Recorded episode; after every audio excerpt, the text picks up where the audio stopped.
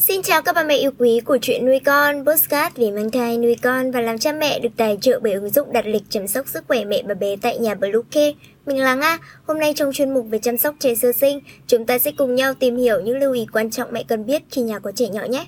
Chúng mình sẽ trở lại ngay sau đây. Các mẹ hãy tải ngay app Bluecare để đặt lịch tắm bé, điều dưỡng vú em, chăm sóc trẻ sơ sinh, xét nghiệm và điều trị vàng da cho bé tại nhà, nhắc và đặt lịch tiêm chủng. Ngoài ra, Bluecare còn cung cấp các dịch vụ xét nghiệm níp lấy mẫu tại nhà, massage mẹ bầu, chăm sóc mẹ sau sinh, thông tắc tía sữa, hút sữa và rất nhiều dịch vụ y tế tại nhà khác. Truy cập website bluecare.vn hoặc hotline 24 trên 7 0985 76 8181 để được tư vấn cụ thể các mẹ nhé. Các mẹ thân mến, trẻ nhỏ dưới 1 tuổi cần phải được quan sát, chăm sóc thật chu đáo. Giai đoạn này bé chỉ uống sữa, ăn dặm, biết chườm, biết bò và dần tập đi. Đối với trẻ nhỏ, giai đoạn này mọi thứ đều mới mẻ, bé có thể cầm nắm và cho vào miệng bất cứ thứ gì vớ được. Nếu cha mẹ lơ là một chút sẽ để lại hậu quả khôn lường. Dinh dưỡng cho bé dưới 1 tuổi trong thời gian từ lúc sinh ra cho tới khi bé tròn 1 tuổi, về chế độ dinh dưỡng cho trẻ em, các mẹ nên chia ra thành hai giai đoạn chính, đó là giai đoạn trẻ dưới 6 tháng tuổi và giai đoạn trẻ từ 6 đến 12 tháng tuổi để có cách điều chỉnh lượng dinh dưỡng cho hợp lý nhằm đảm bảo đủ dinh dưỡng và cho trẻ phát triển khỏe mạnh. Dinh dưỡng đối với trẻ em dưới 6 tháng tuổi, giai đoạn này dinh dưỡng cung cấp cho trẻ nhỏ chủ yếu là sữa mẹ, tuyệt đối không cho ăn hoặc uống bất cứ thứ gì khác. Vì lúc này hệ tiêu hóa của trẻ rất yếu, các mẹ có thể cho trẻ bú 6 đến 8 lần trong ngày. Dinh dưỡng đối với trẻ em từ 6 đến 12 tháng tuổi. Đây là thời điểm bé bắt đầu ăn dặm, vì giai đoạn này sữa mẹ không còn đủ dinh dưỡng để cung cấp cho trẻ. Các mẹ nên cho bé ăn dặm từ loãng đến đặc, ưu tiên các nhóm thức ăn chứa đường bột như gạo, mì, ngô khoai, thức ăn giàu đạm như thịt gà, thịt heo, trứng, sữa, cá, tôm, cua. Nhóm thức ăn giàu năng lượng như mỡ lạc, dầu ăn, vừng, nhóm thức ăn giàu muối khoáng và nhóm chất vitamin như hoa quả tươi và rau xanh. Cách nấu thức ăn dặm cho bé ăn dặm.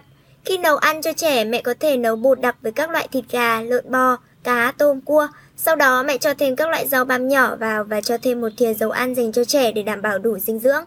Với các loại bột ăn dặm hay đồ ăn dặm của trẻ, mẹ không nên nấu quá nhiều và để quá lâu. Trẻ ăn bữa nào hãy nấu bữa đó. Vì trong giai đoạn này hệ tiêu hóa của trẻ nhỏ chưa thực sự hoàn thiện, sức đề kháng kém, dễ bị nhiễm khuẩn.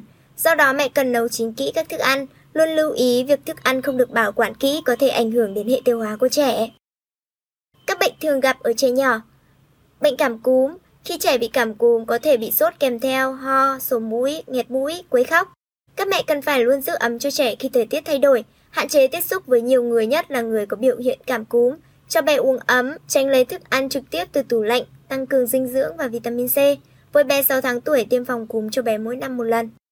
Bệnh sốt phát ban Sốt phát ban ở bé thường gây ra bởi virus sởi hoặc virus rubella. Bệnh gây ra bởi virus sởi còn gọi là ban đỏ. Bệnh gây ra bởi virus rubella còn gọi là ban đào. Sốt phát ban thường lây truyền qua đường hô hấp. Khi bé hít thở chung nguồn khí với người bệnh, các mẹ cần tiêm phòng cho bé đầy đủ. Bệnh viêm đường hô hấp Đây là một loại bệnh khá phổ biến khi thời tiết chuyển mùa. Bệnh lây qua đường miệng, tiếp xúc da, nước bọt. Khi nhiễm bệnh, bé có thể sốt cao, đau đầu, lạnh toàn thân, đau họng, ho, chán ăn, khó thở, tiêu chảy nhẹ.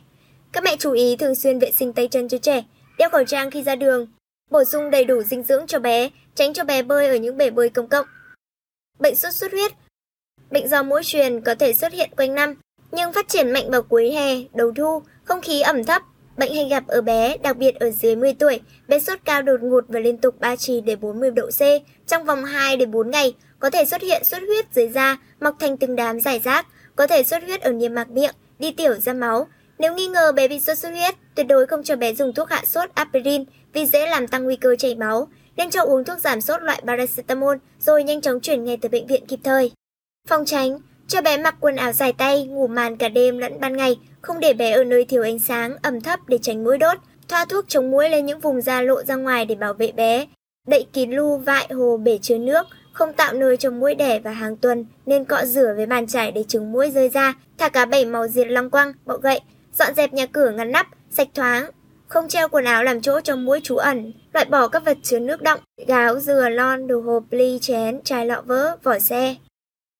Có nên nuôi động vật trong nhà có trẻ nhỏ?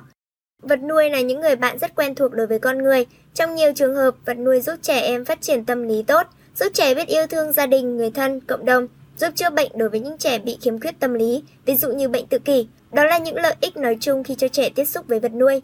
Tuy nhiên, chó mèo cũng chứa rất nhiều những mầm bệnh ảnh hưởng tới sức khỏe con người, đặc biệt là trẻ nhỏ. Virus, vi khuẩn ảnh hưởng tới hệ tiêu hóa, run sán, ký sinh trùng, lông chó mèo có thể khiến bé bị bệnh hen suyễn. Tóm lại, nhà có trẻ nhỏ chúng ta cần phải cực kỳ thận trọng và lưu ý những điều trên sẽ góp phần phòng ngừa rủi ro xảy ra đến với trẻ. Hy vọng những chia sẻ này giúp ích cho các bạn trong việc bảo vệ con trẻ của mình.